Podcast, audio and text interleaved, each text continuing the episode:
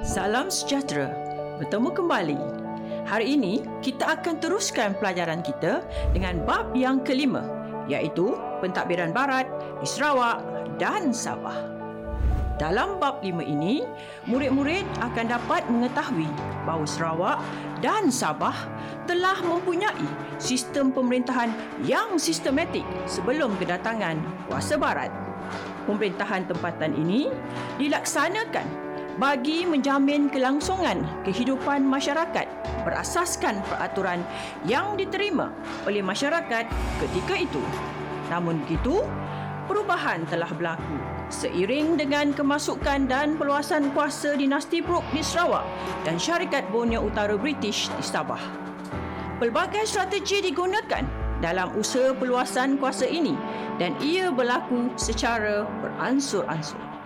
Selain itu, pentadbiran cara barat yang diperkenalkan turut digabungkan bersama-sama dengan pentadbiran tempatan.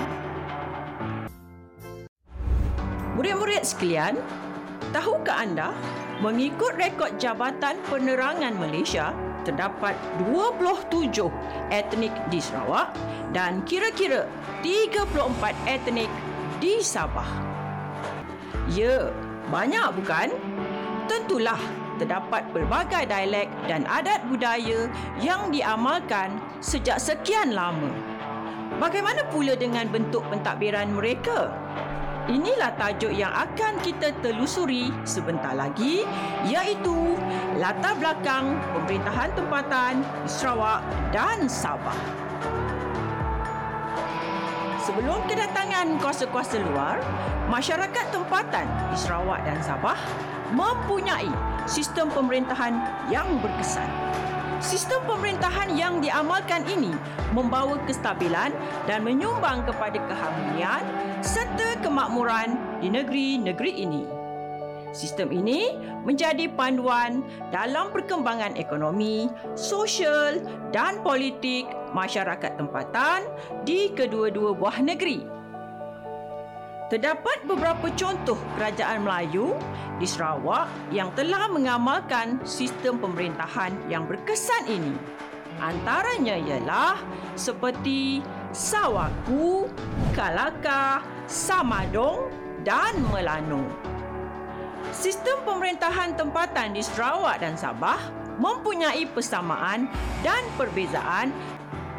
Ini berlaku kerana adanya kaitan langsung dengan perkembangan sejarah sosiopolitik yang berlaku di kedua-dua negeri tersebut.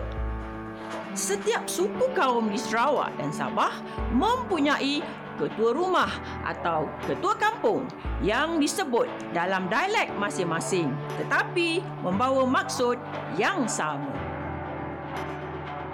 Sistem kesukuan adalah cabang sistem pemerintahan tempatan yang pertama. Sistem ini dilaksanakan oleh masyarakat tempatan di Sarawak dan juga Sabah. Mengikut masyarakat ini, asas yang penting sekali ialah pegangan dan kepatuhan kepada adat masyarakat. Kita ke Sarawak dahulu untuk mengenal pasti enam info penting yang perlu anda kuasai dan fahami tentang sistem kesukuan yang diamalkan Mari kita teliti satu persatu. Antara masyarakat yang mengamalkan sistem ini termasuklah Iban, Bidayuh, Kenyah, Kelabit dan Kayan. Masyarakat ini lebih ramai yang mendiami sama ada muara sungai ataupun di kawasan pedalaman. Sistem kesukuan di Sarawak ini amat menekankan terhadap kepatuhan kepada adat. Contoh adat yang masih diamalkan ialah adat miring bagi etnik Iban. Dalam sistem ini, pemilihan pemimpin bukan sekadar faktor keturunan namun lebih kepada kebolehan peribadi. Pemimpin yang berkebolehan diperlukan untuk menjadi orang tengah menyelesaikan pertelingkahan dalam kalangan penduduk dan memastikan keharmonian berkekalan. Bagi masyarakat Iban, pemimpin utama ialah tuai rumah. Sementara bagi masyarakat Bidayuh, ketua mereka ialah tua kampung. Kedua mereka menjadi sumber autoriti masyarakat. Ketua dalam masyarakat Kenyah dikenali sebagai Peran Lepuh. Sementara masyarakat Kayan dikenali sebagai Kelunan Maren. Bagi masyarakat Melanau pula, ketua masyarakatnya dikenali sebagai Menteri. Pemimpin masyarakat Kelabit dikenali sebagai Lai Raih. Murid-murid, enam perkara yang telah saya terangkan tadi adalah tentang sistem kesukuan di Sarawak. Cuba anda senaraikan semula etnik-etnik di Sarawak yang telah dipelajari tadi. Bagus. Setakat tadi, kita telah kenal pasti terdapat enam etnik di Sarawak iaitu Iban, Bidayuh, Kenyah, Kelabit, Kayan dan Melanau. Sekarang, mari kita lihat pula tentang sistem kesukuan yang diamalkan di Sabah. Seperti di Sarawak, ada enam info yang perlu anda semua kuasai untuk memahami bagaimana sistem kesukuan diamalkan di negeri Sabah. Antara masyarakat yang mengamalkan sistem ini termasuklah Kadazan Dusun, Murut dan Bajau. Sistem kesukuan di Sabah juga menjadikan pegangan kepada adat sebagai alat kawalan sosiopolitik yang berkesan. Masyarakat Sabah yang mengamalkan sistem ini mempunyai pemimpin yang dikenali sebagai orang tua atau ketua kampung. Orang tua akan berperanan sebagai pemimpin utama yang menyelesaikan pertikaian. Selain itu, sistem pemerintahan mengandungi majlis kampung dan tukang-tukang adat. Majlis kampung membantu orang tua dalam pengurusan adat dan kehidupan seharian. Tukang-tukang adat pula memastikan setiap upacara adat dilakukan dengan betul bagi mengelakkan bencana.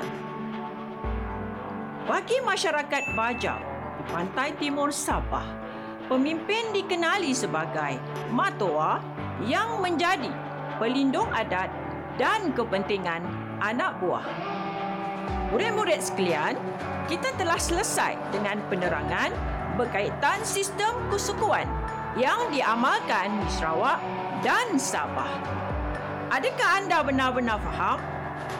Baiklah, persamaan dan perbezaan sistem kesukuan di Sarawak dan Sabah. Persamaan yang dikenal pasti adalah kedua-dua sistem ini amat menekankan kepatuhan kepada adat. Persamaan yang kedua adalah pemimpin bagi sistem ini di Sarawak dan Sabah berperanan sebagai penyelesai masalah yang wujud dalam masyarakat. Perbezaan dalam amalan sistem ini di Sarawak dan Sabah pula adalah etnik yang mengamalkan gelaran bagi ketua pemimpin dan terdapatnya majlis kampung di Sabah. Murid-murid sekalian, sekarang mari kita lihat bentuk pentadbiran seterusnya di Sarawak. Pengaruh Kesultanan Brunei adalah ketara dalam sistem pentadbiran di Sarawak maupun Sabah. Selain Kesultanan Brunei, wujud juga pengaruh Kesultanan Sulu di bahagian pantai timur Sabah. Pengaruh Brunei menyebabkan pemerintahan di Sarawak dipengaruhi sistem pentadbiran Kesultanan Brunei. Sistem pentadbiran dipecahkan kepada tiga bentuk iaitu Sungai Kerajaan, Sungai Tulen dan Sungai Kuripan. Pentadbiran dijalankan oleh pembesar tempatan yang menjadi wakil sultan atau pembesar yang memiliki wilayah tersebut. Kawasan di Sungai Sarawak ditadbir oleh Datu Patinggi, Datu Bandar dan Datu Temenggung. Kesemua mereka ini adalah sebagai wakil Sultan Brunei. Kawasan pendalaman Sarawak pula ditakbir oleh orang kaya atau OK seperti OK Betty di Padeh, OK Antau di Rimbas, OK Jugah di Lundu dan OK Gasing di Skeram. Tahukah anda bahawa gelaran orang kaya dikunyakan oleh Kesultanan Brunei untuk menonjolkan kedudukan mereka sebagai pemimpin. Akhir sekali, kuasa Kesultanan Brunei di Sarawak adalah berasaskan kepada sistem penguasaan tanah. Murid-murid sekalian, bagaimana pula sistem pentadbiran di Sabah? Seperti di Sarawak, Sabah juga mempunyai sistem pentadbirannya tersendiri. Terdapat lima perkara yang perlu anda kuasai untuk memahami sistem pentadbiran ini. Kawasan pantai barat dikuasai oleh Kesultanan Brunei. Manakala kawasan pantai timur dikuasai oleh Kesultanan Sulu. Pentadbiran dijalankan oleh pembesar tempatan yang menjadi wakil sultan atau pembesar yang juga dikenali sebagai pengiran yang memiliki wilayah tersebut. Kuasa Kesultanan Brunei di Sabah adalah juga berasaskan sistem penguasaan tanah. Sultan Sulu juga memiliki semua tanah di bawah pengaruhnya dan pemerintahan Sultan Sulu diwakilkan kepada golongan datu. Kuasa golongan datu pula bergantung pada milikan hamba atau pengikut dan kemampuan menghantar ufti secara tetap kepada sultan. Golongan datu inilah yang sebenarnya menjalankan pentadbiran di pantai timur Sabah dan sistem ini dikenali sebagai sistem datu. Murid-murid, ada enam info yang telah diterangkan tentang sistem pentadbiran di Sabah. Persoalannya, apakah yang menjadi teras kepada kekuasaan Kesultanan Brunei di Sabah? A. Penguasaan tanah B. Keturunan C. Pencapaian pembangunan dan D. Kemampuan menghantar ufti. Cuba jawab soalan ini dalam masa 5 saat dari sekarang.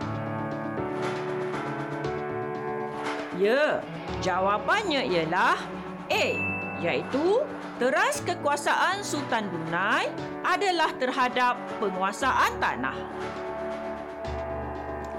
Sekarang, mari kita lihat pula tentang sistem kedatuan di Sarawak. Enam perkara ini akan membantu anda semua memahami sedikit apakah bentuk sistem kedatuan ini.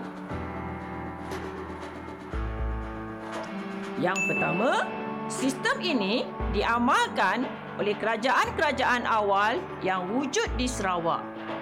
Kebanyakan kerajaan ini terletak di pesisir pantai atau lembah sungai seperti lembah sungai Samarahan dan kuala sungai Krian.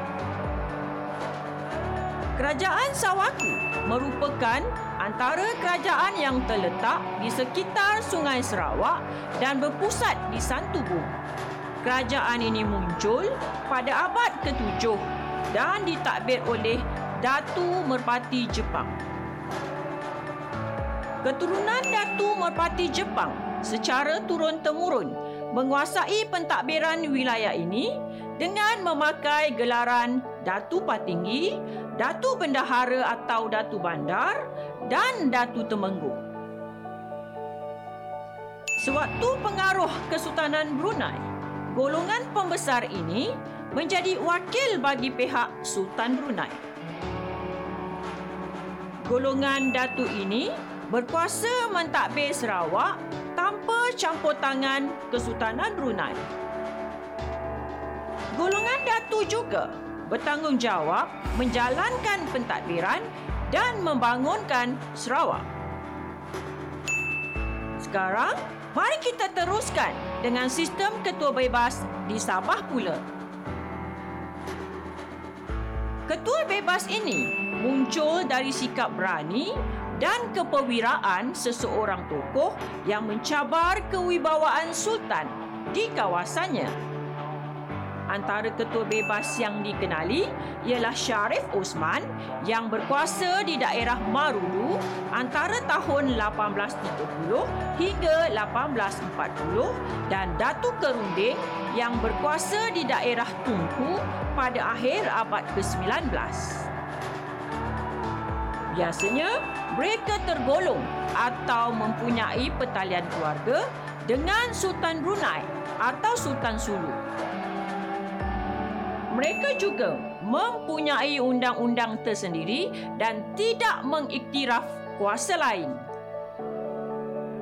Dan yang terakhirnya, mereka juga berkuasa dan bertanggungjawab menjalankan pentadbiran di kawasan masing-masing.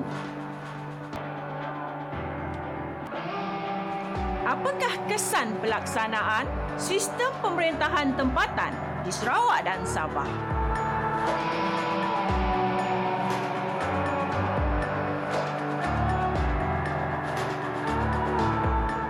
Pelaksanaan sistem pentadbiran tempatan Sarawak dan Sabah telah mewujudkan kestabilan negeri, membawa keharmonian negeri, memakmurkan negeri dan menjadi panduan dalam perkembangan ekonomi, sosial dan politik masyarakat tempatan. Murid-murid semua, pada hari ini kita telah kenal pasti enam bentuk sistem pemerintahan tempatan yang pernah diamalkan di Sarawak dan Sabah. Sistem pemerintahan tersebut adalah sistem kesukuan Sarawak dan Sabah, sistem pentadbiran Sarawak dan Sabah, sistem kedatuan di Sarawak dan sistem ketua bebas di Sabah. Apa yang dapat disimpulkan adalah bahawa Sarawak dan Sabah telah mempunyai sistem pemerintahan yang begitu teratur yang membawa kepada kestabilan dan kemakmuran kepada masyarakat. Jadi, sebagai peringatan kepada kita semua, adalah sangat penting untuk mempunyai pemimpin yang berwibawa seperti yang terdapat dalam sistem pemerintahan tempatan Sarawak dan Sabah yang telah berjaya membawa pembangunan kepada seluruh masyarakatnya seperti kata pepatah condong yang akan menongkat rebah yang akan menegak. Sehingga itu kita jumpa lagi